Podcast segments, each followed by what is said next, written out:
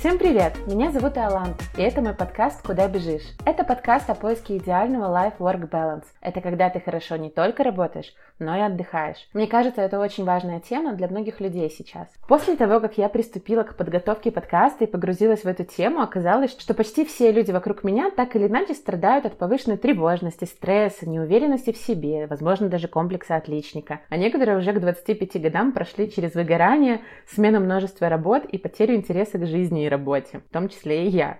Часто к этому приводит плохой баланс между работой и отдыхом. А ведь сейчас модно пропагандировать эффективность, продуктивность, успешный успех, который в первую очередь ведет к тому, что человек постоянно работает, а когда отдыхает, нервничает и даже может чувствовать вину за то, что он лежит за сериальчиком, пока его друзья ходят по конференциям, запускают второй стартап и пятый проект и дают еще полезные советы в Инстаграм. Есть ощущение, что в целом сложилась нездоровая ситуация вокруг работы, денег и достигаторства. И хотелось бы больше поговорить о другой стороне жизни, отдыхе, об исполнении мечты и о том, как решиться жить не как все. И для этого я позвала специально в гости Алексея Аннушкина, человека, который живет так, как многие мечтают, постоянно путешествует и даже зарабатывает на этом. Леша, расскажи, пожалуйста, о себе, как ты пришел к этому стилю жизни, ну и потом поговорим о причинах, которые тебя к этому подтолкнули. Всем привет! А, большое спасибо, Лола, что позвала меня с тобой по пообщаться. Расскажу немножко, наверное, кто я есть сейчас, ну и потом уже история, как я к этому пришел. На сегодняшний день мне 25 полных лет, я занимаюсь авторскими путешествиями, также я веду несколько проектов проектов в SMM. Занимаюсь ивентами. Сейчас э, в винном шкафу мы запустили проект Wine Talks. Вот, провели уже две встречи, еще две на ближайшие два месяца запланированы. А что вы там делаете, кроме того, что пьете вино? А, мы приглашаем экспертов по той или иной теме и, соответственно, в камерной обстановке под бокал вина на полтора-два часа э, ведем беседу. То есть примерно то же самое, что мы делаем с тобой, только там есть возможность, ну, лично поприсутствовать, задать вопросы и познакомиться. То есть такой, по большому счету, встреча единомышленников, людей интересных, вот, потому что винный шкаф, абы кто не приходит, да и в целом там как бы это стоит 15 рублей, вот, то есть есть какая-то денежка в этом всем, ну и собирается там типа 12-15 человек. Первая встреча была со мной, пришло 30 человек вместо 18, вторая встреча с моей мамой, третья будет с моим партнером про digital-маркетинг. Круто. Но я сейчас немножко ушел в сторону ивентинга, это явно не основной вид моего, моей деятельности сейчас, вот, а, скорее после путешествия на втором месте у меня образовательные проекты. Один из них это Менедженариум, проект взросления для подростков, то есть целевая аудитория от 12 до 15 лет. И в целом мы занимаемся тем, что, если можно так выразиться, готовим в камерных э, условиях класса плюс выездных мероприятий ребят становиться более ответственными, более осознанными и более социально общительными создаем условия, среду, в которую они попадают и имеют возможность, благодаря мне и моим коллегам, там, психологам и просто достойным людям, иметь отличный ролл-модел, чтобы и альтернативное мнение как старшего товарища. Это очень круто, но это более социальная, да, такая фишка? А, это бизнес-проект. А, все-таки бизнес. Да, то есть это целевка этого проекта даже выше, чем средний плюс, то есть mm. это стоит 300 евро курс. Ну и да, мы на этом зарабатываем. Не так, чтобы много, но достаточно. Но основная твоя занятость это все-таки путешествие? В сегодняшний день я чуть больше полугода в путешествиях и сделал пять своих. Вот в ноябре у меня еще одна поездка, потом в январе. То есть у меня до марта каждый месяц сейчас по поездке, которые занимают примерно неделю-полторы в месяц. Ну и плюс подготовка. Если не секретно, это получается заработать? Да, получается. А сколько? А сколько сложно сказать, потому что математика всегда разная. То есть, э, опять же, зависит от количества людей в группе. У меня было 10, 15, 20 в октябре. Сейчас в ноябре еду, у меня 10 человек. Вот. И опять же, у меня математика сильно пляшет от того, какая цель поездки. Если цель поездки чисто заработать, то ну, денег будет больше. А у меня сейчас больше акцент на том, чтобы вкладывать еще в свое собственное развитие. В прошлую поездку я взял с собой видеографа, мы сняли фильмы про Исландию. Позапрошлое я взял профессионального фотографа, чтобы были крутые снимки, как для участников поездки, так и для меня, чтобы можно было разместить на сайт. Вот. Позапрошлое я тоже брал фотограф, ну и получается, как бы я бы мог заработать потенциально больше, но зарабатывал поменьше. Но на самом деле хватает, и а, на сегодняшний день я понимаю, что эта сфера действительно прибыльная, если классно толково делать. Я знаю, что ну, где точки роста, и ценность, которую даю, она выше стоимости. Поэтому в ближайшее время собираюсь расти в цене и зарабатывать больше. У меня уже подоспел сразу вопрос, а почему только Исландия? Так не только Исландия, просто Исландия...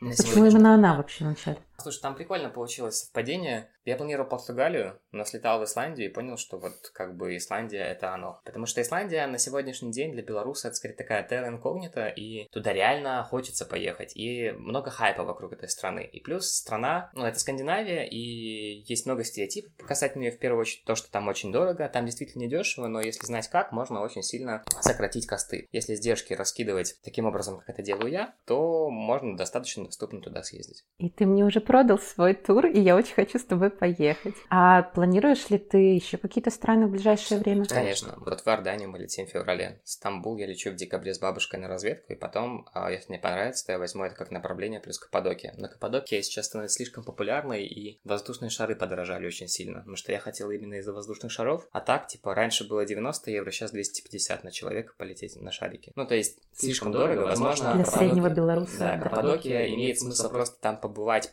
поездить, например, на, а, на этих квадроциклах, вот, и сфоткаться на фоне шариков и посмотреть, как они там летают. Ну, тоже неплохо. Слушай, а у меня сразу возник такой вопрос. Когда я смотрела там твой инстаграм, твои сторис, я почему-то думала, что ты просто рандомно стал путешествовать, туда поехал, например, в Исландию, и потом, возможно, тебе пришла мысль в голову а, сделать какой-то тур. Но я так понимаю, что нет, эта мысль пришла в начале, и потом нет. ты стал ездить. Не-не, я дозрел до нее вот недавно, полгода назад. До этого я путешествовал, ну, слушай, если сильно назад откатывать, то в 20 лет у меня была, знаешь, такая, ну, перекресток, который либо жизнь идет как у всех, uh-huh. ну, понятной, протоптанной тропинкой, стабильной, предсказуемой весьма. Либо я выбираю, как я это назвал, тропу индейцев, да, и иду там, где нифига непонятно, ничего не ясно, но там точно будут приключения, точно будет то, что так хотело мое сердце, перемен. Вот. И я понял, что вот надо что-то делать. Ну, и прям найдут, найдется много людей, которые скажут мне как много желающих, так сказать, повлиять на мой выбор. Вот, ну там, общество, родители, девушка на тот момент, да кто угодно. Вот, но я понял, что я хотел совсем другого, ну правда совсем другого, и сделал выбор сердцем и уехал тогда волонтерить э, в Европу. Вот, наверное, тогда, когда я уехал почти на 9 месяцев жить в другую страну, в другой контекст э, совершенно. Тогда у меня щелкнул тумблер в голове касательно того, что вообще можно по-другому. И можно стать человеком мира, и неважно, ну, где я родился, и где я живу, и в целом я сам себя строю. А что тебя подвело к этим мыслям? Ну, то есть ты говоришь, ты в 20 лет стал на этом перепутье. Mm-hmm. Ну, допустим, у меня в 20 лет почему-то я себе в голове даже не поставила себе такой вопрос. Mm-hmm. То есть я просто стала жить как все. Хотя, допустим, сейчас я понимаю, что, возможно, мне хочется чего-то другого. Что у тебя поставило? Что запустило этот триггер? Хороший вопрос. Я в целом э, в себе помню, что очень не то чтобы душил, но скорее прибивал это желание. Ну, если кому-то о чем-то говорит, такие имена, как Рома Свечников, например, а, наш один из самых крутых и основа положников путешествует в новом, так сказать, поколении вот этих миллениалов, да, то вот я Рома Свечников начитался, я следил за Дашей Пактусовой, и у меня были свои кумиры, и я понимал, что я хочу вот примерно так же, как они. Это люди максимально свободные, которые сделали круговые, а, ну, кругосветки, которые были в разных странах, которые об этом говорили и говорили, ребята, в этом нет ничего сложного, на самом деле просто надо взять и попробовать. Ты Возможно, в Инстаграме читал про них? Я просто в Инстаграме, ВКонтакте, у Ромы книжки выходили, я книжки читал. То есть, ну, в основном, наверное, Рома. Рома мой главный кумир. Я недавно, кстати, с ним работал вместе, вот, и познакомился лично там спустя пять лет. Я просто понял, что может быть по-другому. Жизнь может быть иначе, потому что сейчас огромное количество возможностей, и их, правда, никогда не было столько. Что волонтерить, что выигрывать гранты, что путешествовать, что быть человеком мира на самом деле сейчас легче, чем когда-либо было раньше. Вот, а я этого хотел. Ну, потому что я учил английский язык, я понимал, что, ну, Минск прекрасен, и то, что я имел на тот момент, тоже было здорово, но я хотел большего, но в другом. Ну, то есть я не был точно готов э, к семье, мне казалось, что, может быть, я готов, но я точно не был готов, оглядываясь назад. Ну, то есть сейчас я более-менее осознанно понимаю, что, ну, где-то вот в этом возрасте, наверное, уже можно всерьез там что-то начинать там а, строить, и... Но я еще тогда не нагулялся к тому же, то есть я то, то, тоже осознаю теперь. Вопрос. Вот. Многие говорят, что они не нагулялись. Да. Мне всегда интересно, что люди под этим подразумевают. В плане какие-то вечеринки, тусовки, разные девушки? Смотри, э, различный сексуальный опыт — это очень важно. Разные люди, разные отношения друг к другу — это, безусловно, важно. За эти вот пять лет, а, что было, я, ну,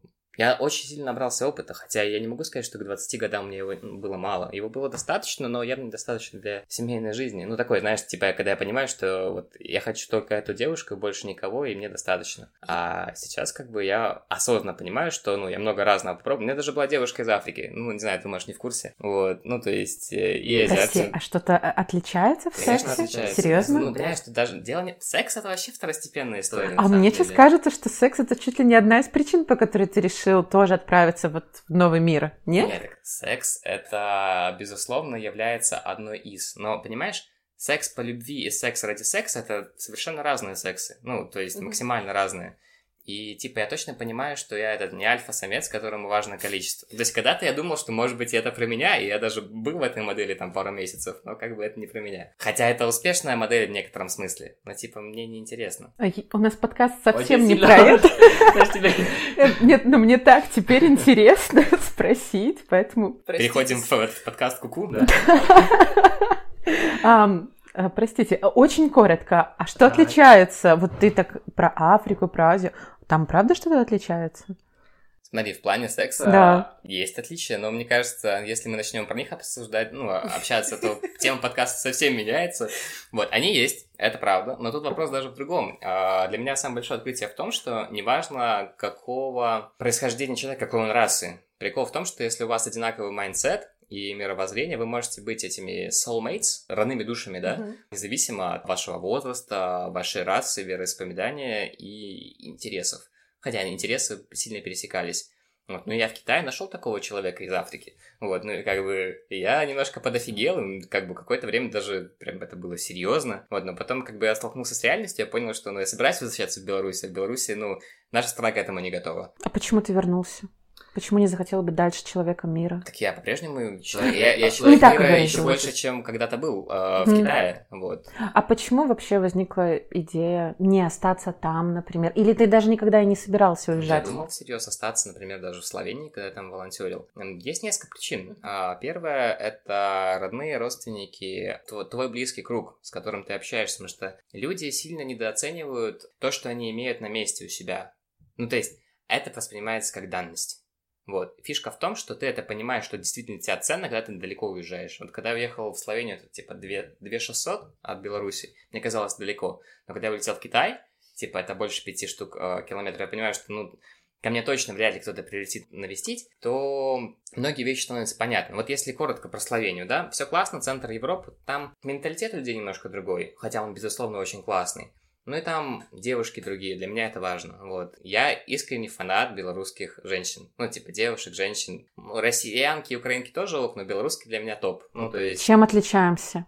Ну, мне уже очень интересно. Смотри, а чем отличается? Первое, это красота. Ну, правда, я поездил по миру, я знаю, о чем я говорю. Ну, то есть, это, безусловно, так. Они действительно красивые. А помимо того, что красота, так еще ухоженность. Есть масса причин, почему это так, а где-то в, другим, в другом месте иначе, но это тоже будет другая тема подкаста, если Мгм. начну это рассказывать. Плюс к этому уровень образования и какого-то... Внезапно уровень образования у нас Ты выше. так, ты так удивлена? А, Я, ну видишь, я не человек мир, я мало поездила. и Смотри, я не говорю про то, что типа там у у них по две вышки. Нет, я говорю про то, что ну уровень эрудиции, уровень там знания даже бытовых вещей. Ну типа ты может быть удивишься, ну типа там Например, банально что-то приготовить, либо банально иметь какое-то отношение к быту для многих европеев, когда типа что-то такое, типа... Ну, это ведь не эрудиция, это скучная бытовуха.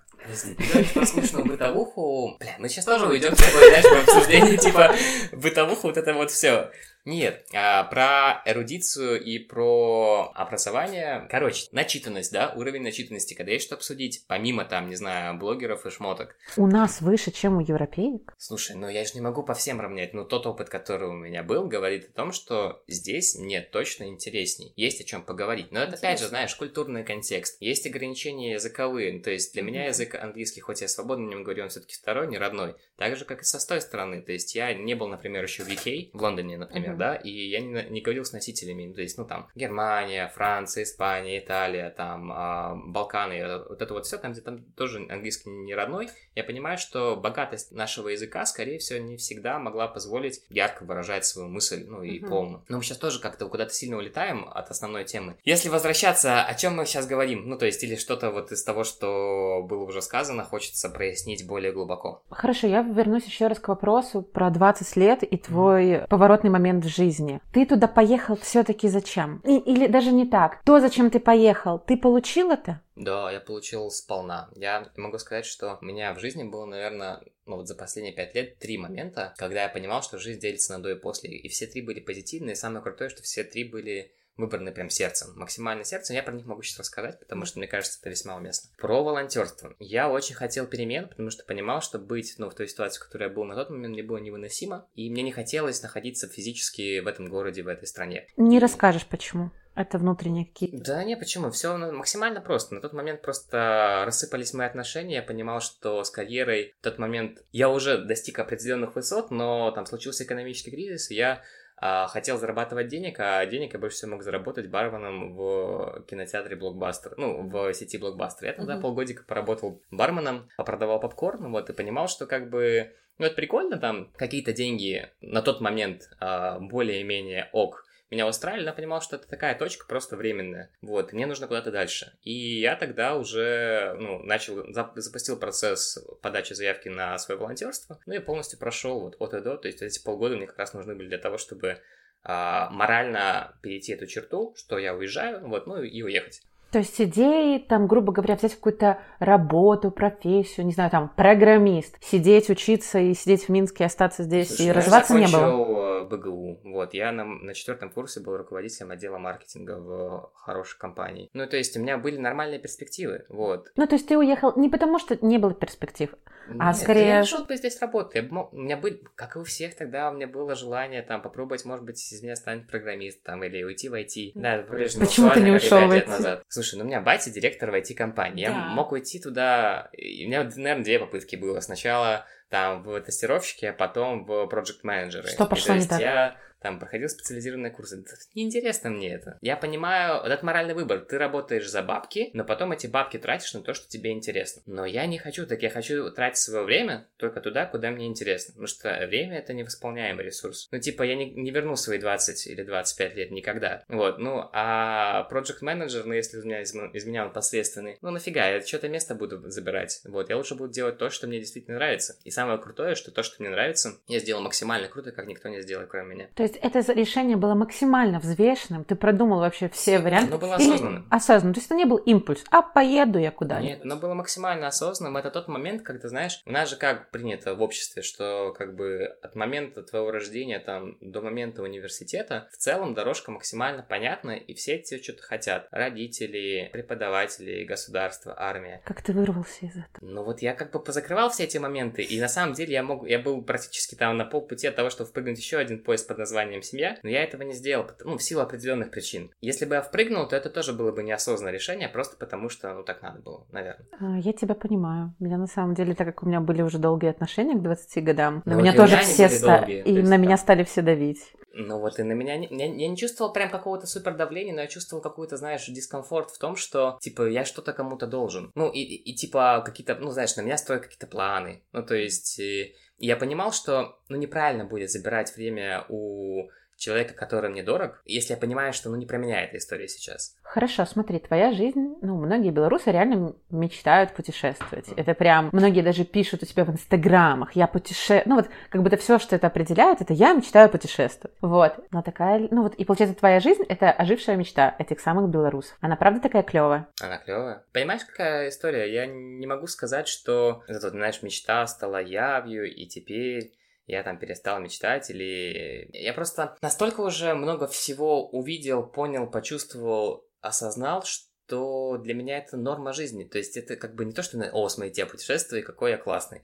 Скорее, ну, я путешествую, это классно, но у меня сейчас есть совершенно другие цели, и путешествие это просто норма моей жизни. Ну, то есть э, я могу спокойно выезжать там раз в месяц, иногда чаще куда-то. И для меня это не так, что, о господи, я выехал куда-то. А нету какой-то сейчас цели или мечты опять поехать надолго? Нет, вообще никак. Нет? Вообще нет. Куда-то... Почему? Куда-то сваливать надолго. Да я уже свалил, два раза свалил. Надоело? То есть Да нет там ничего такого. Тебя, во-первых, там никто не ждет, а во-вторых, у нас офигенно. У нас офигенно, ты можешь понять только когда, когда побываешь, ну, в 30 плюс странах, как это сделал я. У нас реально офигенно. И особенно, если ты нашел способ зарабатывать бабки, у нас просто прекрасно. Прикольно. Хорошо, а если это такой, типа, супер странный вопрос, это просто представь, ты будешь продолжать такой стиль жизни, который ты вел, или там планируешь вести, или тебя посадят вообще без поездок, но за клевые бабки сидеть в Минске. Клевые бабки это сколько? Ну, Видишь, у всех разные, ну давай 3000 долларов. Не очень клево, да? 5000 долларов? Всё Смотри, ещё- я могу посидеть так полгодика или год, но если мы подпишем контракт на 10 лет, то, конечно, нет. Ну, на полгода ты готов отказаться от путешествий. Да я даже на год за 5 тысяч готов отказаться. Ну, типа, я пока не зарабатываю 5 тысяч. Ну, типа, я если, тоже.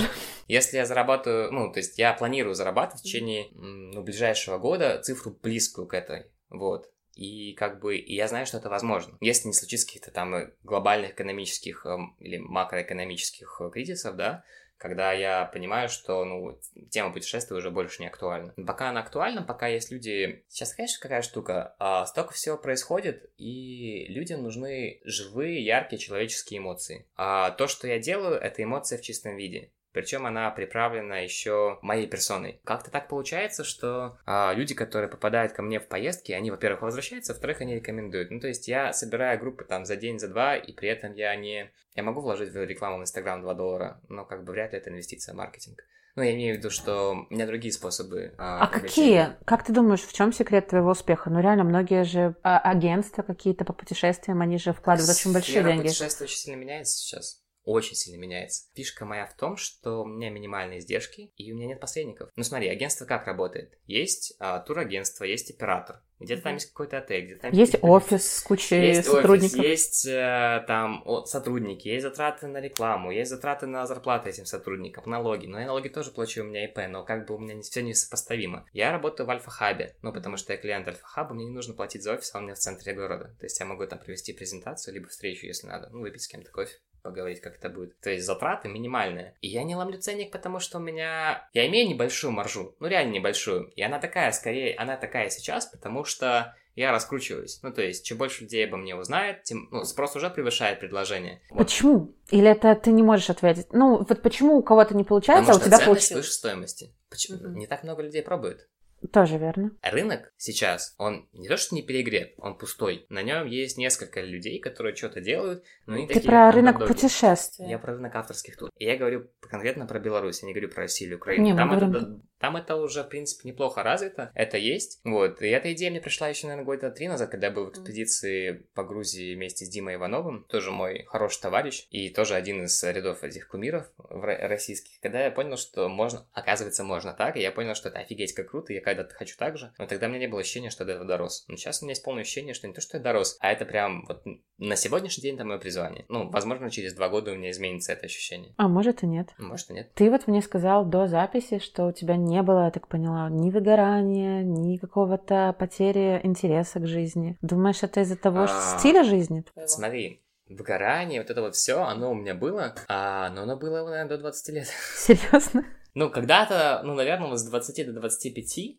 наверное, были моменты, но я бы не назвал это выгоранием или отсутствием интереса. Я бы назвал это, там, не знаю, когда-то было страшно. Делать новое, идти какой-то совершенно неизведанной тропой, пробовать новые профессии. Ну, типа, на сегодняшний день я освоил больше 8 профессий. Ну, даже 10, наверное. Давай перечисли. СММщик. Не-не-не, ну давай с самого начала, попроще, да? Вот эти умные слова, СММщик и так далее. Ну смотри, начнем с самых бичевых таких. А, Я ставил стеклопакеты. То есть, э, прям вот такие бомжовые хаты, приезжал там с напарниками, мы ставили стеклопакеты. Ну, типа, это были какие-то деньги. То есть, раз. Ну, там, стройка, еще что-то, какие-то такие подработки, все это равняем под один. Далее, я работал официантом. Я работал человеком, который а, вожатый в лагере, там а, ставит палатки, всякое такое. Бармен это не официант, но по-прежнему сфера обслуживания уже 4. Вот. Дальше идем в офисную работу. То есть я начинал свой путь с помощника руководителя, потом стал когда-то сам руководителем в компании, которая занималась маркетингом объектов недвижимости. В первую очередь жилой, это уже 5. Идем дальше. После этого я стал преподавателем в школе робототехники. То есть я с помощью конструкторов Лего учил детей основам физики, механики и математики. Это уже 6. Далее я уехал волонтерить. Волонтерство, если можно назвать профессией, ну, uh-huh. плюс-минус, потому что я потратил там 9 месяцев, это уже 7. 8 я, когда вернулся, я возвращался через Москву и попал там на крутое образовательное мероприятие. Вот, познакомился там, собственно, организаторами этой всей кухни. Вот, и в какой-то момент они позвали меня на работу. Я стал там продажником на полгода в B2B сфере, продавал для московского салона образования а на международном рынке выставочные площади. Mm-hmm. То есть я вот тогда продал на 30 тысяч евро площадей, и то есть продажник в B2B. Потом э, я стал продюсером образовательных мероприятий и спродюсировал свою конференцию EduWave в Москве, на 300 директоров со всей России. Вот, ну и тогда я почувствовал, что я могу зарабатывать достаточно большие деньги, как в найме, так и в полунайме, когда, ну, у меня есть процент, я понимаю свой бонус. А ты не захотел 9... в Москве тогда остаться? Захотел, на волне хайпа? Все было клево, просто mm-hmm. я понимал, что эта сфера вряд ли долго будет жить. У меня было ощущение, что я сейчас разово повезло заработал, но там в горизонте планирования там двух-трех лет вряд ли. Если есть большие игроки, я понимал примерно рынок и понимал, что там компания вся из женщин состоит, я был один парень. Мне было сложно с ними, вот. И сейчас они по-прежнему работают только коллективом женщин. Вот я понимал, что если не добавится еще мужчин, то, ну, как бы... Тебе правда сложно? Мне кажется, что ты так много путешествуешь, общаешься с абсолютно разными людьми. Мы и сейчас ты... немножко уходим от ну... перечисления профессий, но в целом, если в коллективе 9 женщин, только один мужчина, мужчине, правда, сложно. Точка. Это уже 10. А, потом случился Китай. А в Китае я был, если по-русски, то культ орг, то есть э, проводил различные мероприятия, лагерь международный, и команда была со всего мира. Я был единственный белорус, ты знаешь, типа Штаты, Европа, Азия. Офигительная команда, то есть у меня есть друзья сейчас по всему миру, и это без привлечений. Я там был дважды, то есть это уже 11. О, фига себе, я думал, у меня меньше 10, оказывается, больше. После Китая я вернулся, а, я стал э, администратором у Бати. У меня у Бати локальная такая камерная, я бы так сказал, бутиковая бизнес-школа. Вот, и я стал у него администратором. То есть уже 12. А после этого администрирование не очень понравилось, потому что было скучно. Я перешел скорее в маркетинг этого проекта, чтобы его продолжать раскручивать. Но немножко в сторону SMM. То есть Facebook, Instagram, Facebook Ads Manager, вот эта вот вся история, это про меня сейчас. Это 12. Потом я начал делать ивенты здесь, в Минске. Я организовал презентацию книги Даши Пактусовой. Ушел немножко и даже в маркетинг без бюджета и в продюсирование э, здесь. Но еще плюс к этому организовал еще порядка 6 ивентов. То есть я еще ивентер, это 13. И 14 сейчас я занимаюсь тем, что делаю авторский тур. Вот, то есть к авторским турам, получается, я пришел только сейчас, на 14 профессии. То есть тебе нужно было пройти прям такой огромный путь всего, принятия себя, познания себя для того, чтобы найти что-то, что тебя радует. Да, я как бы был точно уверен, когда я делал первые выезды даже с родителями, что мне очень нравится смотреть на новые страны, города, знакомиться с людьми, понимать, чувствовать что-то новое, пробовать что-то новое. Сейчас я в этом на 100% уверен, и более того, сейчас это стало моей профессией, ну как профессия, я не могу назвать себя еще профессионалом, и все, что я освоил, я там не достиг какого-то суперпрофессионального уровня, скорее на уровне такого среднячка. Но я в этом могу разбирать, я в этом разбираюсь, я в этом что-то понимаю, и в случае чего, если вдруг сфера путешествий загнется, в чем я очень сомневаюсь, то я всегда могу во что-то из этого вернуться. То есть у меня корзина максимально диверсифицирована касательно своих навыков. Ну, а мне, почему мне ты не страшно, типа того, то есть как бы я могу и там, и здесь, и вот тут. А почему ты остановился именно на путешествиях, а не вот на какой-то одной из этих профессий? Чего в них не хватало? Или ты чувствовал что-то внутри, что это не момент то? я понимал, что мне скучновато. Скучновато не в том смысле, что я ленюсь... А, кстати, ленность деятельность на работе говорит о том, что нет ответа внутреннего на вопрос, зачем я это делаю. Когда ответ есть, то лени практически не бывает. Ну, типа, вот я могу, э, например, уйти в банальные там расчеты, типа, там, знаешь, прописать на 7 дней, там, что нужно покупать, какие мы точки посетим, там, как это спланировать туда-сюда, и, типа, проходит 6 часов. Я такой, бля, типа, 6 часов прошло. А я, типа, ну, знаешь, на том дыхании это все бомбил. Думаю, фига себе. Ну, я вообще не устал. Слушай, а ты думаешь, это проблема в том, что тебе только, только потому, что это тебе было интересно, или еще потому, что у тебя, грубо говоря, нет какой-то офисной рутины, тебе не нужно прийти в определенное время, выполнить определенные задачи, пообщаться с кучей людей. То есть у тебя совсем другой тип работы. Вот. Ну, я деформирован для офисной работы в традиционном понимании. У меня была попытка, когда я приехала, что-то, ну, с деньгами было туго, я думал пойти в офис, как бы я же заканчивал БГУ, нет, ну, типа, что-то там, менеджмент по недвижимости, и я что-то думал, может быть, попробую там, знаешь, типа, офисное помещение, ну, как-то ими заняться. Типа, пришел на один день, а я, ну, сделал все, что от меня требовалось, например, вот полный пиздец. И на второй день я пришел, пожаловался руки, сказал большое спасибо за шанс, но я вам не подхожу. Они такие, как же, у тебя же все классно получается. Я говорю, нет, типа, это не моя история, спасибо. У меня просто есть гипотеза, что современный вот тип работы, там эти 8 часов и так далее, они уже не работают. И они немножко не отвечают тому, что нужно миру сейчас. Ну, то есть есть же такое, что многие скандинавские страны переходят от 8, от 8-часового графика на более маленький, там, например, 6 часов и так далее. Кстати, может быть, ты сталкивался с этим в поездках? Да, буквально как... вчера я общался с девочкой из Копенгагена, она прилетела в Беларусь, вот не поверишь, волонтерить.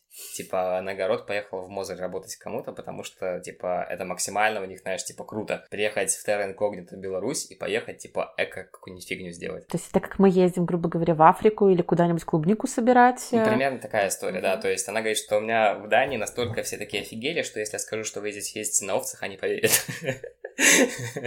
Внезапно. И как у них с работой вот? А, с работой 5000 евро за то, что ты э, работаешь мерчендайзером в магазине, а так, типа, работаешь ты будешь 8 часов или 6, ну, будет тебе 4000 евро, думаю, тебе хватит. Это ж, как бы, Скандинавия. Там, понимаешь, как бы, они могут себе позволить. Понимаю. А есть у тебя вообще мысли о том, чтобы потом снимать какой-то офис, делать вот эту самую рутинную работу? Ну, то есть как ты представляешь развитие своего бизнеса? У меня очень амбициозный план. Слышала что-нибудь про трансформатор Travel? Про Дмитрия Дмитрия Портнягина что-нибудь слышал? Да. Вот у него есть один из side-проектов, это Трансформатор Travel. Путешествие для предпринимателей. Там угу. очень большой чек, угу. максимально большой. Ну, типа там тысячи, десятки тысяч. Угу. А, в одной из поездок я познакомился с одним очень крутым чуваком, со Славой. Вот, он сам из Гомеля, но у него своя digital а, студия. И он работает в основном на Россию. Такой, знаешь, воспитанник бизнес-молодости, но в хорошем ключе, который чувак из а ничего... А такое бывает? Их, оказывается, очень много. Серьезно? Ну, просто у меня такое шаблонное представление. Многие люди из бизнес-молодости немножко как фанатики для меня. Ну... Понимаешь, те, кто сделали результат, они не тратят время на то, чтобы в Инстаграме рассказывать, вот смотрите, я заработал там очередной миллион. Они просто тихонечко сидят, э, зарабатывают, открывают офисы, покупают хорошие машины, квартиры, и потом просто где-нибудь на Дашкиеву отсылают директ, что большое спасибо, все получилось. Ну, типа, люди, которые инфобизнесмены вот эти, да, то это, конечно, полный трэш, и таких много, действительно. Mm. Те, кто занят реальными делами, у них нет на это времени. Либо, если они как бы люди-продукты, кем отчасти сейчас я являюсь,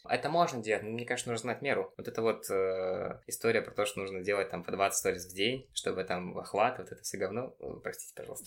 Ну, то есть оно как бы, там должен быть что-то вовлекающее, что-то такое действительно интересное и ценное. Ну, это я сейчас угу. отхожу. Да, а если вернуться... Да. А, почему я спросила? Потому что вот э, мне интересно, планируешь ли ты офис прям вот восьмичасовой рабочий день с а, кучей да. сотрудников? То есть не а, боишься ли ты? амбициозный план, смотри, какая штука. Мы сейчас а, уже вот мне буквально сегодня Слава скинул прототип сайта. Мы делаем аналог трансформатор travel для белорусов, для россиян и для украинцев, но где порог входа будет ниже.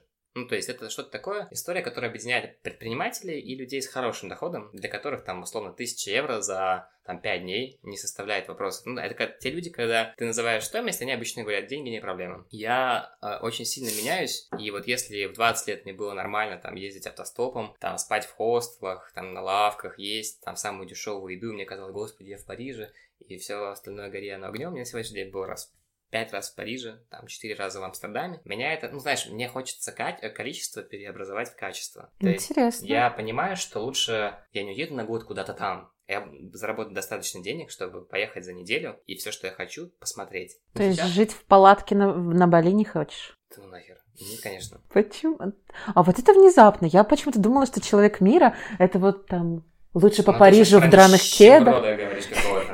Ну, типа, нищеброд мира это 20 лет нормально, но еще 25. Ну, типа, у меня очень сильно вырос, э, выросли требования к... Ну, смотри, я сейчас, наверное, окружение очень сильно меняет. Не, наверное, точно. Это основной мой триггер. То есть я даже за последний год как-то очень много познакомился с реально успешными людьми, которые зарабатывают деньги в этой стране, и у которых мышление такое, что, типа, сейчас, ну, надо прям впахивать и зарабатывать, не нужно экономить. Типа, нужно вместо того, чтобы тратить время то, чтобы найти, где там сэкономить, нужно его потратить на то, чтобы еще больше заработать. И больше заработать не потому, что там где-то украсть или кого-то обмануть, а просто сделать что-то, что еще никто не делал, сделать это качественно. Тогда как бы деньги приходят сами. Ну, я в этом убедился. Ну, как бы я никогда не думал, что вот на путешествии можно заработать столько, сколько я привез в прошлой повестке. Но оказалось, что можно. И более того, люди, которые потом меня там дальше совет рекомендуют, когда у них спрашивают, сколько же это стоило, а, обычно, когда они отвечают, им крутят у виска, что это не может быть так доступно. Ну, типа, вы где-то забыли там нолик или единицу в начале либо в конце. Ну, как бы, можно сделать так, чтобы и людям было классно, и я еще на этом что-то заработал. Прикольно. А ты соблюдаешь вот этот самый life-work balance, о котором я говорю в своем подкасте? Или у тебя сейчас все-таки такая бизнес-молодовская установка не, пахать, работать? И то, что мой партнер про бизнес-молодость, это у него ниша такая. Digital-маркетинг достаточно перегрет сейчас. Понимаю. А, у меня на этом рынке сейчас практически нет конкурентов. Ну, то есть они есть, но мы все плюс-минус в таком зачаточном состоянии. Но я сейчас нашел партнера, есть инвестиции, и мы сейчас ну, стартуем достаточно мощно. То есть 2020 год должен быть весьма переворотным. Посмотрим. На самом деле, если вдруг не получится выстрелить там, ну, как я это вижу, ничего страшного, мы откатим, просто текущую цену там увеличим в энное количество раз, ну или там в целом там на какое-то количество процентов. Не будем делать в этом масштабе. То есть вопрос не стоит в том, чтобы деньги, деньги, деньги, деньги. Вопрос в том, что я хочу расти хочу притягивать людей, которые либо такие же, как я, либо еще лучше, еще там успешнее, еще более интересные, еще более масштабные. Ну, наверное, вот такая история для меня сейчас актуальна. Да мне неинтересно там с людьми, кто зарабатывает меньше, либо те, кто очень сильно зашорен своим взглядом. Ну, то есть я на них трачу тогда слишком много своей энергии. Ну, то есть я убедился, что... Э, что значит зарабатывают меньше? То есть у тебя есть какой-то порог на общение финансовый? Отчасти, да. Внезапно. Более того, у меня есть порог на мои туры. Я могу отказать людям, если мне не нравится. Даже я отказываю, конечно. А, ничего себе. Хорошо. Какая, зар... Какая зарплата должна быть у человека, чтобы не ну, знаю, мне кажется, должно быть хотя бы... Ну, знаешь, эти пресловутые по 500, это минимум. Ну, вот я думаю, что человек, который зарабатывает что-то в районе тысячи евро, да, на месте о чем разговаривать. Потому что... Чтобы сейчас от нас не отписались вообще там все три человека, которые подпишутся. 500 а, тысяч, ну, типа, Почему ты... То есть ты думаешь, что финансовый какой-то доход, он сильно влияет на мышление? Или я уверен. расскажи, почему. Ну, на самом деле интересная тема. Я не могу сказать, что я с тобой не согласна, но было очень внезапно от тебя это услышать. Финансы очень сильно влияют э, на мышление. Более того, смотри, в найме практически невозможно заработать, ну, там, положим, двух-пяти тысяч. Ну, евро. если ты клевый айтишник, то возможно, но другим ну, чуть типа посложнее, да. Тысячи, у которого этому удастся. Ну, и то не факт. Предпринимательство, например, там на самом деле потолка нет. Если ты... Зависит, конечно, очень сильно от ниши, от твоих эм, амбиций, твоего желания ебашить. Но правда, там гораздо больше всего. Я понимаю, что путешествие, ну что там максимальный уровень неопределенности, особенно тот формат, в котором я жил, такой хардкор путешествий. Жопы, из которых я выкручивался, они сильно во мне закалили а, навыки, которые нужны предпринимателю. Понимаешь, какая Самая жопошная ситуация, из которой ты выкарабкался. Сложно сказать. Слушай, ну смотри, а, на самом деле их было много, но сейчас я понимаю, что это все как бы, ну, ерунда, потому что я это пережил, прошел. Ну, не знаю, например, я помню, что, блин, так много всего было, но из того, что первое в голову пришло, это когда я с пацанами из Москвы на старом раритетном фургоне ехал из Минска к океану серфить в Португалию. Нас, мы в Барселоне остановились на неделю. Мы жили в тачке, вот, и пацаны пошли тусоваться в клуб, а я что-то пошел раньше лечь в машину. Вот, и сказал, что вы это постучите, я вам открою. Ну и типа я сплю такой, сплю, и понимаешь, что какой-то шурок за машиной, капец какой. Вот еще что-то свет какой-то светит, думаю, блин, нахера вы светите, постучите, просто я открою. А потом понимаешь, что это не мои пацаны. Встрепенулся такой, а мы еще с Костей, когда в Минске были, такие, может, биту купим на всякий случай. Такие, ну давай купим.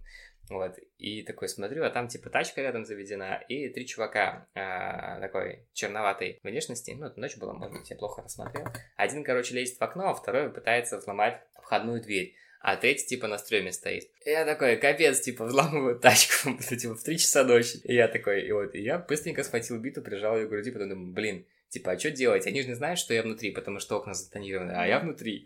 вот. И, типа, мне максимально стрёмно, и я такой думаю, что же делать, что сделать? Думаю, наверное, страх — это единственное, чем я могу их отпугнуть. Ну, я, короче, с этой биты, всей дури начинаю бить изнутри тачки, что, типа, тут кто-то есть. Я думаю, они испугались. Они испугались, потому что я подумал, что вот если они такие залезут, то я там кому-то врежу биты. Наверняка у них может быть ствол, они меня стрельнут в живот, я, блин, сдохну в Барселоне. Ну, типа, такая себе история. Вот, поэтому я просто молотил биты изнутри фургона по всему фургону.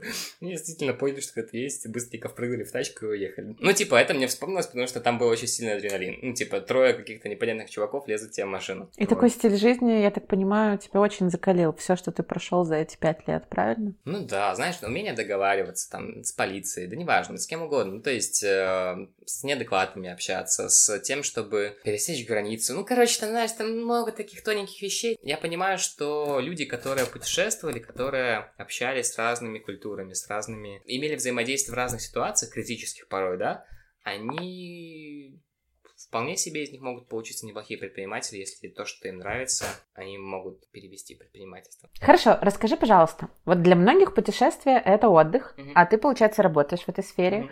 Это для тебя отдых или как ты отдыхаешь? Из последнего путешествия я приехал знаешь, таком в полуобморочном состоянии, потому что было 20 человек. Первый раз я ехал один а, на 20 человек, и это было очень тяжело мне морально и физически, потому что я хотел, чтобы все было классно. Знаешь, из ряда, что там я просыпаюсь в 6 утра, чтобы собрать собойки, а, ложусь в 2 часа ночи, потому что там, ну, типа, надо все а, сделать красиво, рассказать планы на следующий день и так далее. И потом целый день еще максимально насыщен. То есть мы стартуем в 8, приезжаем в 10. То есть сон там по 4-5 часов, ну там по 6, если повезет, 4 дня подряд это было тяжело, плюс морально тяжело, потому что вся ответственность на мне. Ну, прикинь, 20 человек, ну и как бы я за них ответственный. Это очень тяжело, мне кажется. Это очень тяжело. Все было классно, все было круто, а, люди остались довольны, но у каждого, знаешь, а, какие-то свои хотелки, там какие-то могут быть нюансы. Себе под каждого подстроиться как Ну, под по большому счету, да. То есть, понятное дело, что какие-то а, вещи а, я в первую очередь исходил из интересов группы, а не какого-то конкретного человека, да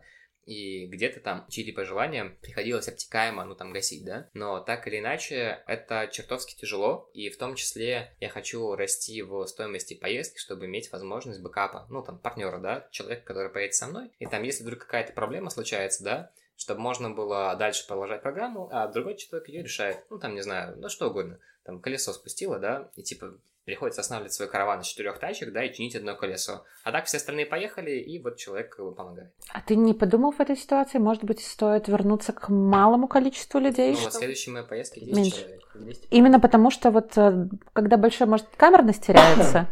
Не, на самом деле, когда большой, очень круто. Своя тусовка, типа 20 человек. Ты наверняка не знаешь, но у меня было из четырех стран. Украина, Россия, из пяти. Рига и остров Маврикий. ну и Беларусь еще. Хорошо, вот ты приехал полностью выжатый. Как ты отдыхал после этого? Три дня примерно. А я что ты делал? Ну, сначала я поспал, потом я сходил в баню, встретился с каким-то количеством людей и просто, знаешь, это когда, знаешь, все, ребята, харе, отработали лаве. То есть, знаешь, типа, я лаве отработал, и как бы я все остальное горел огнем, потому что было морально очень тяжело физически. То есть, я когда прилетел, знаешь, типа я доехал до дома, упал в кровать, проспал 12 часов, и я не почувствовал, что я отдохнул, понимаешь? А, есть... ты, а ты не боишься потерять вот ощущение... Вот еще раз вернемся к заданному вопросу. Когда путешествие — это отдых. Да, у тебя сейчас путешествие — это работа. Ну, я а... не отдыхал в этом путешествии. А у тебя есть отдельное путешествие для отдыха? Конечно, сейчас бабушка полечу в Стамбул, там планирую немножко отдохнуть. Я поняла. То есть ты сейчас это начал разграничивать. Как ты думаешь, почему вообще путешествовать так модно? Потому что наконец-то появились возможности это делать достаточно доступно, и любой среднестатистический человек даже в Беларуси заработком по 500 можешь себе это позволить. Вопрос только в том, как немножко накопить, отложить деньги. Это хороший способ для отдыха? Хороший способ для всего. У меня возник один вопрос в связи со своей ситуацией. Я бы хотела спросить у тебя какие-то нестандартные советы для людей, которые хотят клево в какой-то город поехать, полноценно отдохнуть, и что нужно делать, чтобы поездка правда запомнилась. Но я бы хотела рассказать, почему у меня возник именно такой вопрос. Возможно, у многих, у меня точно, с самого детства такой сформирован супер шаблон. Как ты должен путешествовать? Это ты такой приехал как, с каким-нибудь гидом, он там тебе рассказал 300 фактов, которых ты сразу забыл, вы посетили три музея, и я начинала путешествовать именно так. То есть вначале вот одна, потом с мужем, и ты не чувствовала такого путешествия, на самом деле ничего клевого. То есть ты там падал усталый, все факты сразу забывались. На утро встала опять эта гонка, там, не знаю, в куче тысяч километров, в куче километров. Мне вот это вот путешествие почему-то не приносило ничего. И только потом, когда я выработала с мужем какой-то общий способ отдыха я начала получать кайф, и вот этот вот кайф реальный, а не который на фотографии, где ты там в каждом музее сфотографировался. Вот, ну то есть, допустим, мы спим допоздна, мы всегда в путешествиях формируем какую-то рутину, например, каждый вечер там ты в каком-то определенном месте или баре там ужинаешь, либо покупаешь какую-то необычную, необычную еду, которой у тебя нету в, в стране, и ты ее готовишь, вот. Ну то есть мы выработали какой-то свой способ отдыхать, и он никогда почти не включает экскурсии и музеи, и мы предпочитаем, допустим, в Амстердаме пойти в музей секса, а в, музе... а в Берлине пойти в музей ретро-игр, ну, понимаешь, да? А, а как ты строишь свои путешествия, какие у тебя есть советы для людей, чтобы, ну, нормально путешествовать, а не как вот раньше, как наши родители, где фоткаться у каждой статуи? Тот способ путешествия, который ты описала ранее, это действительно зашквар. Но я понимаю родителей, потому что у них же были закрытые границы, для них, а, ну, вырваться в любой другой новый мир, это как бы вау уже хочется сфоткать каждый столб. Но мои родители в этом смысле достаточно уникальные. Они сейчас очень много путешествуют. Видимо, от меня набрались хоть что-то хорошее. Вот, и как бы у них уже этого не происходит. А что касается меня, то раньше я действительно много, не то чтобы зашкварно как-то путешествовал, но я путешествовал, ну, как все, как писали об этом в Инстаграме, как э, говорили на видосах на Ютьюбе. Сейчас у меня вообще другие путешествия. Я не путешествую по местам, я путешествую по людям. Мне даже из Минска не нужно куда-никуда выезжать, чтобы я мог путешествовать. Я активный пользователь каучсерфинга. Типа за месяц меня могут быть люди из пяти стран. Та же Иордания, Дания, Норвегия, Россия. Ну, куча всего, постсоветское пространство. А вот что ты делаешь перед началом своим путешествия? Ну, то есть, как раньше там все делали, я в том числе, пять самых популярных мест для туристов. Я не смотрю ничего. А, то есть вообще никак даже не готовишься? Просто едешь? Ну смотри, сейчас, когда я с бабушкой лечу, я пообщался на, на кофе с двумя людьми, которые в Стамбуле были. Одна парень, девочка там неделю прожили, а вторые вот буквально недавно вернулись. Я говорю, ребята, что самое сочное посмотреть в Стамбуле? Они мне говорят, вот это, вот это, вот это. Я такой, все, класс, пометился на карте, посмотрел гайд 3-4 Travel Стамбул, тоже для себя там что-то пометил, и все. Ну, то есть, я не буду там, ну, я на месте буду разбираться. Во-первых, потому что с бабушкой, а во-вторых, потому что чем больше информации я узнаю об этом, тем меньше мне в реальности, ну, наверное, сформируется какое-то ожидание, а реальность может не совпасть, я расстроюсь. А зачем расстраиваться? Потому что чем меньше я знаю, тем более естественно и аутентично я увижу страну, город, людей в нем. А если бы я ехал один, я вообще никак не готовился. Скорее всего, бы просто по серфингу, либо там, не знаю, даже в Тиндере, неважно, бы нашел просто каких-то людей, с которыми можно было потусить. И первое же, что я бы сделал, это пошел на экскурсию Free Walking Tours, потому что именно там, во-первых, собирается путешественник, который в этом городе находится прямо сейчас, во-вторых, гид обычно а, молодой, интересный, который отвечает современному времени и рассказывает не про факты, которые действительно забываешь сразу же, рассказывать, чем город живет сейчас, чем он жил раньше, и ему можно задавать вопросы, и он работает за чаевые. То есть получается, что ты, во-первых, можешь ничего не оставить, но это уже не камильфо. А я обычно что-то оставляю. Либо оставить настолько, сколько посчитаешь нужным, как он отработал. Он старается реально. А ты в Инстаграме их ищешь или на Фейсбуке? Нет, просто в Гугле вбиваешь а. free walking tour, Гданьск, free walking tour, Будапешт. Прям это, скорее всего, must have, да? Для... Конечно, важно просто английский знать, потому что это на английском языке идет. Хорошо. Вот ничего не читать, free walking tour и на каучсерфинге там hangouts. Прикольно. Спасибо, что поделился. Возможно, последний вопрос. Так как тема подкаста Life Work Balance, расскажи, пожалуйста, как ты его соблюдаешь и что помогает тебе отдыхать или, ну, я так понимаю, у тебя совсем другой стиль жизни, чем у большинства людей. Как ты отдыхаешь? Как ты формируешь свой день? Интересный вопрос, я об этом сильно не задумывался. У меня неделя, знаешь, типа 5 рабочих дней и 2 выходных. То есть я Могу со спокойной душой совершенно в понедельник ни хера не делать. Ну, типа, и во вторник тоже. На субботу и воскресенье объебывать. А могу вообще неделю ничего не делать. Просто потому, что я заработал достаточно денег, чтобы ничего не делать. Но я, когда меня деньги заканчиваются, начинаю подгорать, я такой, все, я могу ебашить как бы много. Вопрос, наверное, в том, что я понимаю, а, что я делаю, и я могу это делать сконцентрированно. Когда ты ходишь в офис, понимаешь, реально ты можешь сделать это за три часа, но ты сидишь там целый день, потому что тебе надо там просидеть, ну, тебе платят, типа, как бы, ну, за твой рабочий За часы, За часы.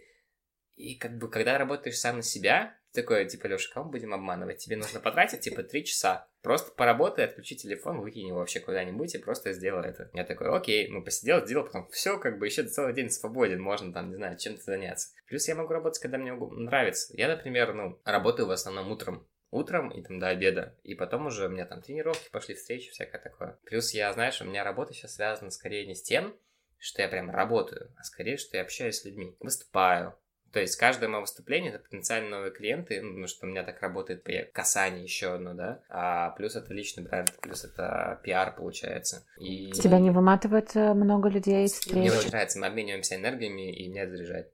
Вот если про отдых, то когда я классно выложусь перед аудиторией, дам классной ценности, и когда людям реально интересно задают вопросы, то я, конечно, выкладываюсь, но я получаю в разы больше. А в плане отдыха мне помогает спорт, ну, типа, я плаваю, там, сейчас на тайский бокс хожу, секс, конечно, ну, то есть, блин, ну, у каждого свое, я кофе люблю, вкусно поесть, сейчас, ты знаешь, я исследую все обеденки в центре, вот, пока что пинки и бандинские мне больше всего нравятся. Понятно. А вот ты сказал, телефон отложил. Он тебе мешает? Уведомления?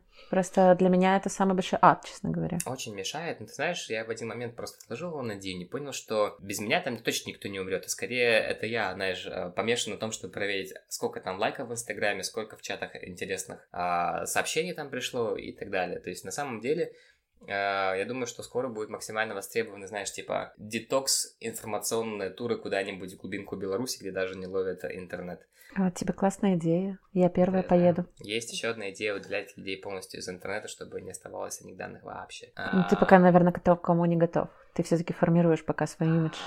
Да, потому что онлайн для меня это выход ну, к моей аудитории. Более uh-huh. того, я собираюсь, не собираюсь ограничиваться только Беларуси, Россией или Украиной. Я собираюсь делать англоговоря... ну, англоязычные поездки для ну, людей из разных стран. На самом деле, желаю тебе удачи. Это уже очень интересно за этим наблюдать. Такой маленький последний вопрос по поводу рабочего какого-то графика. Я поняла, что ты работаешь, когда хочешь. Но значит ли это, что ты сам можешь и по вечерам, и по выходным, и переписываться, и когда тебе кто-то пишет, тебя не раз... и тебя это не раздражает? Не выматывает? Меня раздражает.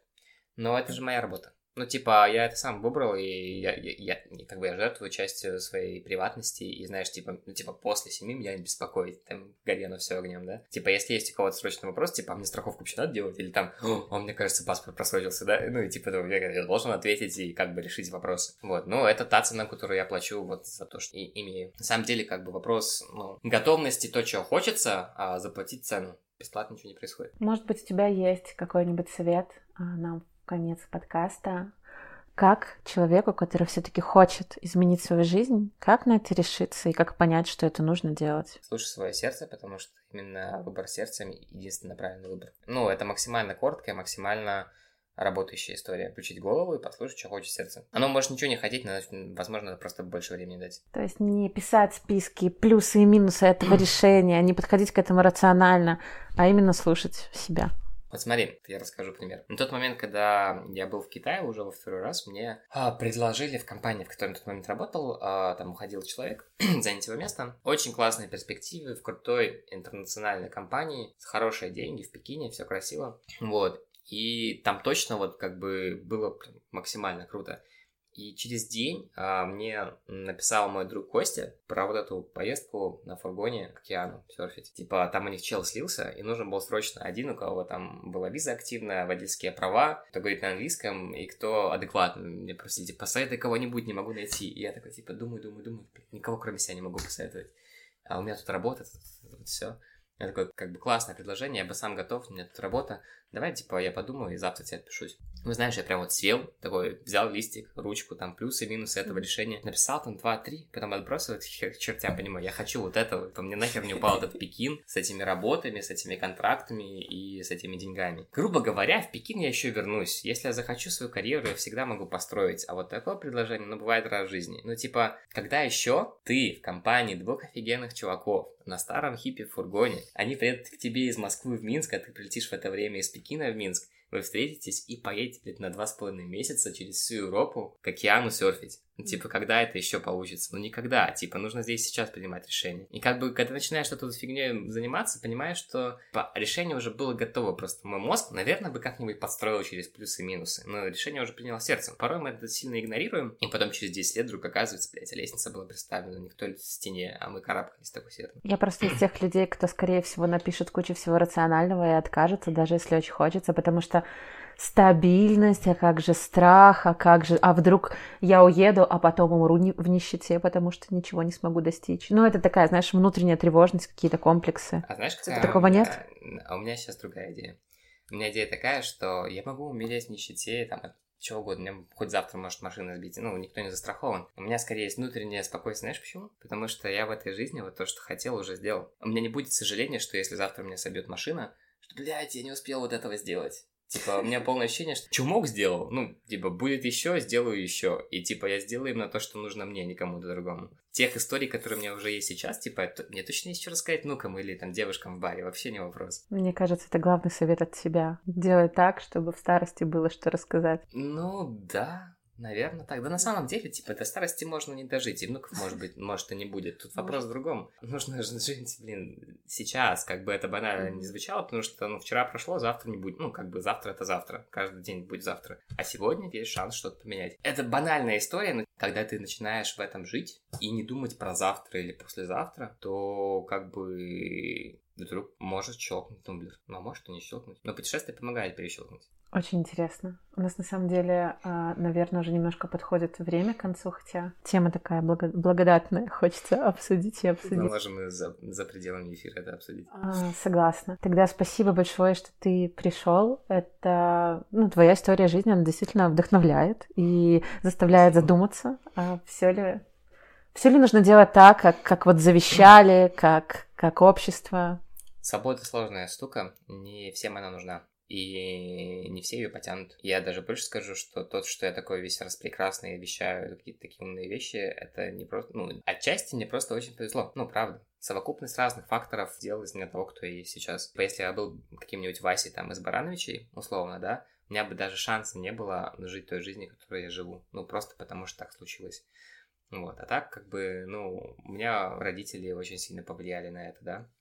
Я сам родом из Бобруйска, и как бы я вот видел это становление моей семьи, как мы, знаешь, из маленького города, там, там отец уехал в Москву на заработки, потом вернулся, мы переехали в Минск, там шаг за шагом, там постро... сначала построена квартира, потом построили дом, потом еще один, да, и вот это вот все, как бы я видел пример role model, которая говорила о том, что в этой жизни возможно, даже невозможно. И я своим примером это продолжаю доказывать. Но отчасти тот огромный потенциал, который заложила моя семья для меня, а он послужил тем, что вот, ну, я могу жить сейчас так, как, так, как живу. Надо понимать, что мне, конечно, крупно повезло, но в Минске достаточно людей среднего класса, кому повезло так же, либо больше. Ну, у кого там, например, ну, родители позаботились, у них есть где жить. Да, им не нужно снимать а, квартиру и там платить какое-то количество ну, да. денег постоянно.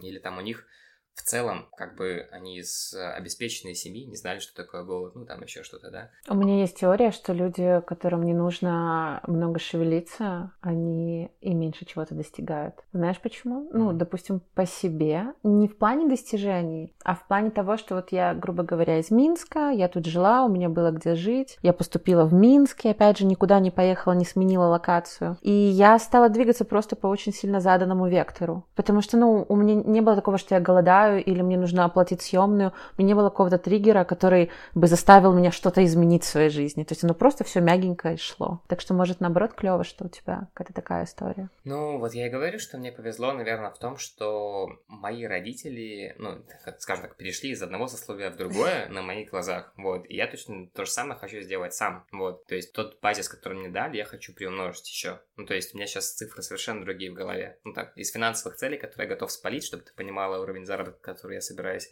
в ближайшее время освоить, это Porsche Macan. Вот. Я в машинах вообще не разбираюсь. Она типа черненькая. Это Porsche. Это все, что тебе нужно знать. Ну, можешь по Macan спросить, что такое Macan у Паши. А финансовое? 100 а, тысяч долларов? Меньше, меньше, меньше. Ну, как бы я пока не настолько глобально смотрю, это скорее до 50 тысяч евро машина. А это как-то повлияет? Ладно, для меня машина, это честно, это тарантайка, которую должна перевести из пункта А в пункт Б, поэтому я купила электросамокат. Но... Но ты не мужчина, поэтому тебе не понять. О, а, ладно, про сексизм мы не будем обсуждать. Ну, правда, ты за рулем когда последний раз сидела? А, у меня нет прав. Вот. Ну, типа, нам тем более нечего обсуждать, не потому что я парень, это девушка. Ну, просто это про разное. Хорошо. Вот, спасибо большое, что ты поделился. Я надеюсь, тебе а, было также интересно. Да, мне было очень интересно с тобой поболтать. Вот, тогда всем пока, до следующего выпуска. Ну, пока-пока.